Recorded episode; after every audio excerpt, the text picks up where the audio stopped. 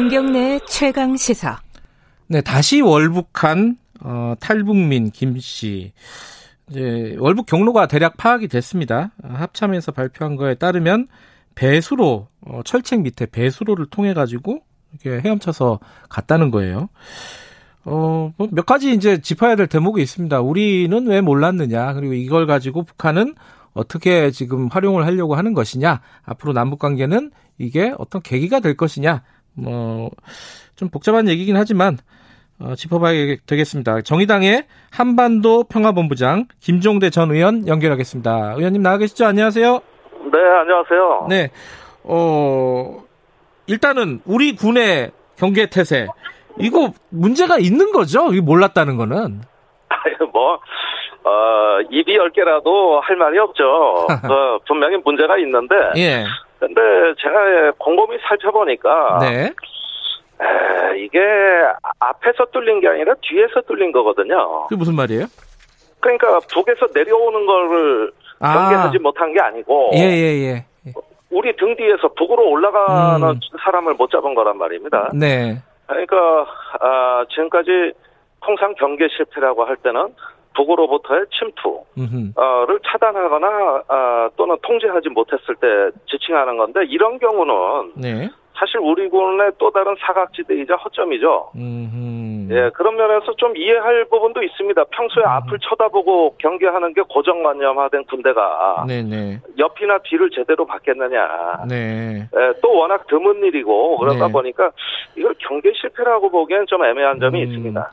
근데 이게 사실은 어, 뒤가 뚫리긴 했는데 어, 최근에 앞에 옆에 막 뚫린 경험이 있잖아요. 저뭐 동해안도 아, 그렇고 서해안도 그렇고.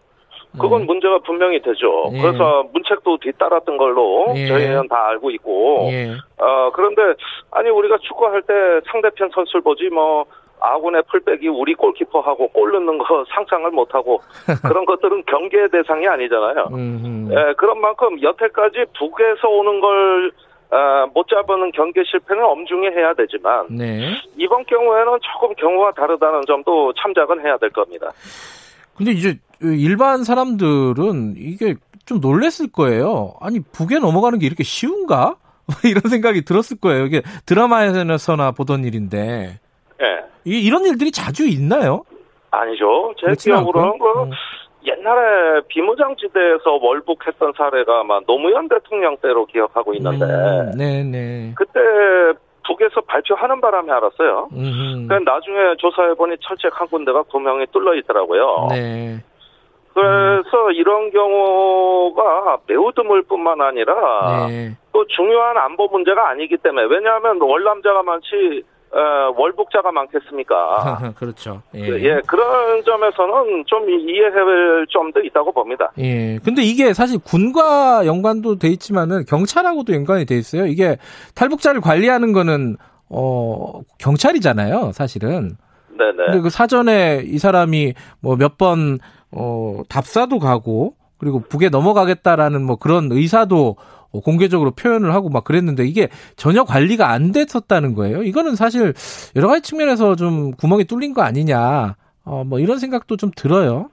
아니 이번 경우는 특별합니다. 그 예. 성폭행범인데다가 그렇죠. 예. 구속을 앞두고 있었다는 점. 예. 그 다음에 월북을 암시했어요. 그렇죠. 그래서 음. 지인이 경찰에 신고까지 합니다. 네. 어 그런 상황에서 못 잡은 거니까 예. 아 당연히 그 경찰의 일단 책임이 막중하다고 보여지고요.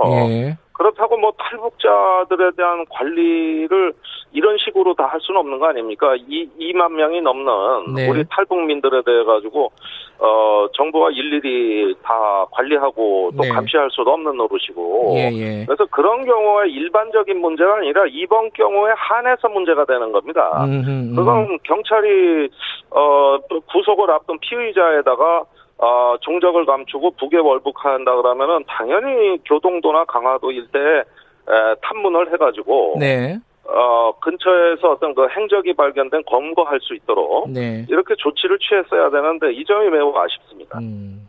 자, 일단 아쉬운 건 아쉬운 거고 그 경계에 관련된 부분들은 이제 좀 조사를 하겠죠. 근데 이제 사실 더 큰 궁금증이나 문제는 이 북한이 이 사람을 지금 코로나 19랑 연관시켜 가지고 뭔가 활용을 하는 듯한 어, 그런 메시지를 계속 보내고 있어요.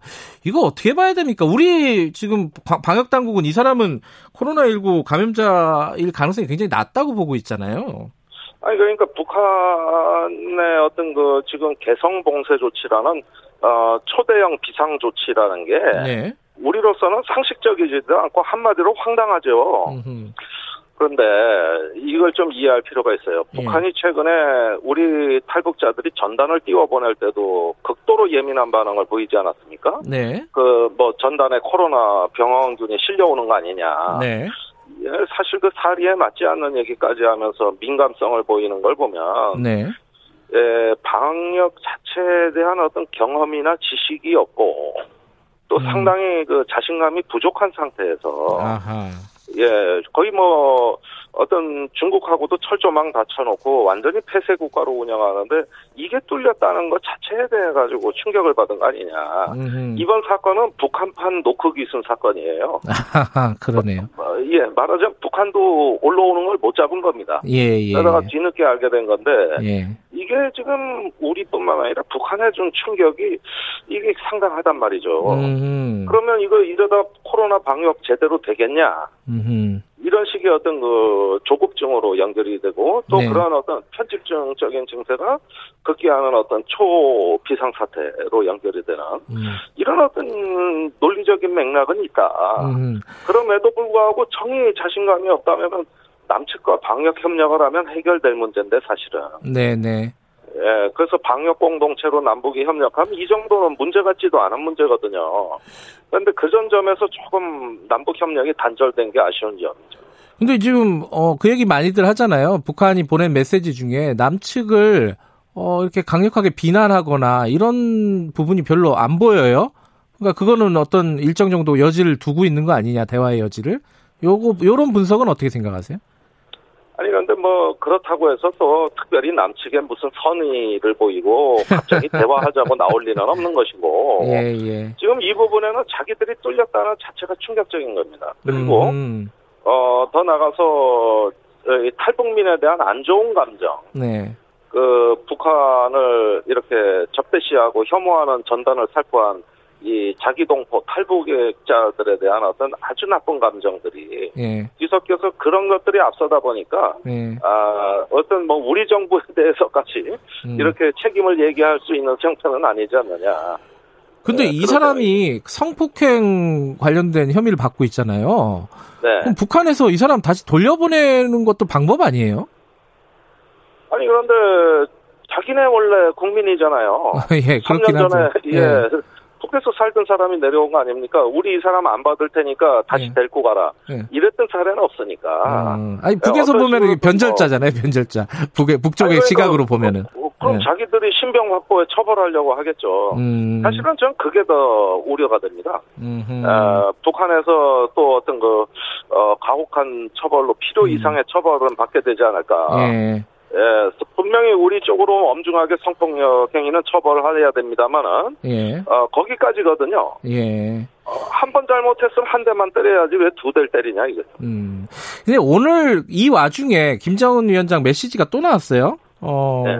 어디서 많이 듣던 얘기 같긴 하지만 이렇습니다. 그 자위적 핵 억제력으로 이 땅에 더는 전쟁이란 말은 없을 것이며 뭐 이런 말을 했어요. 예. 이건 그 행간을 어떻게 읽어야 됩니까? 이건 뭐 항상 떠드는 아니, 말이긴 하지만.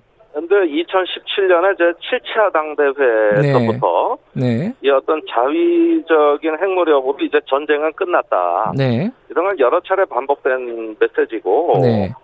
어, 최근에 북이 더 이상 핵은 개발하는 것 같지는 않습니다만은 네. 어, 이미 개발한 과거 핵이 상당하고 예. 우리 안보에는 이상이 없다. 그러니까 비핵화를 하기는 하되 네. 그거는 북한이나 아, 저 미국이나 남한이 하는 거 봐가면서 하는 음, 비핵화고 네. 지금은 핵 보유국이다. 음. 이렇게 이중 그 논리를 갖고 있기 때문에 네. 에, 새로운 사실로는 볼 수 없습니다. 예. 지금 뭐 박지원 어, 후보자 같은 경우에 어, 대선 전 미국 대선 전에 북미 정상회담 가능성이 열려 있다는 취지로 얘기를 했어요. 이건 어떻게 평가하세요? 글쎄요. 그 저는 회의적으로 한숨. 한숨부터 쉬시는군요. 예. 예, 그참 회의적인 부분이거든요. 예. 예, 너무 그 부분 속단 안 했으면 좋겠고 예. 말을 앞세우지 않았으면 하는 바람이 있습니다. 알겠습니다. 오늘 여기까지 드릴게요. 고맙습니다. 네, 감사합니다. 정의당의 김종대 한반도 평화본부장이었습니다. 아, 오늘 끝났네요. 오늘도 많은 일이 있었습니다. 김경래의 최강기사 오늘 여기까지고요. 저는 뉴스타파 기자 김경래였습니다. 내일 아침 7시 20분에 다시 돌아옵니다.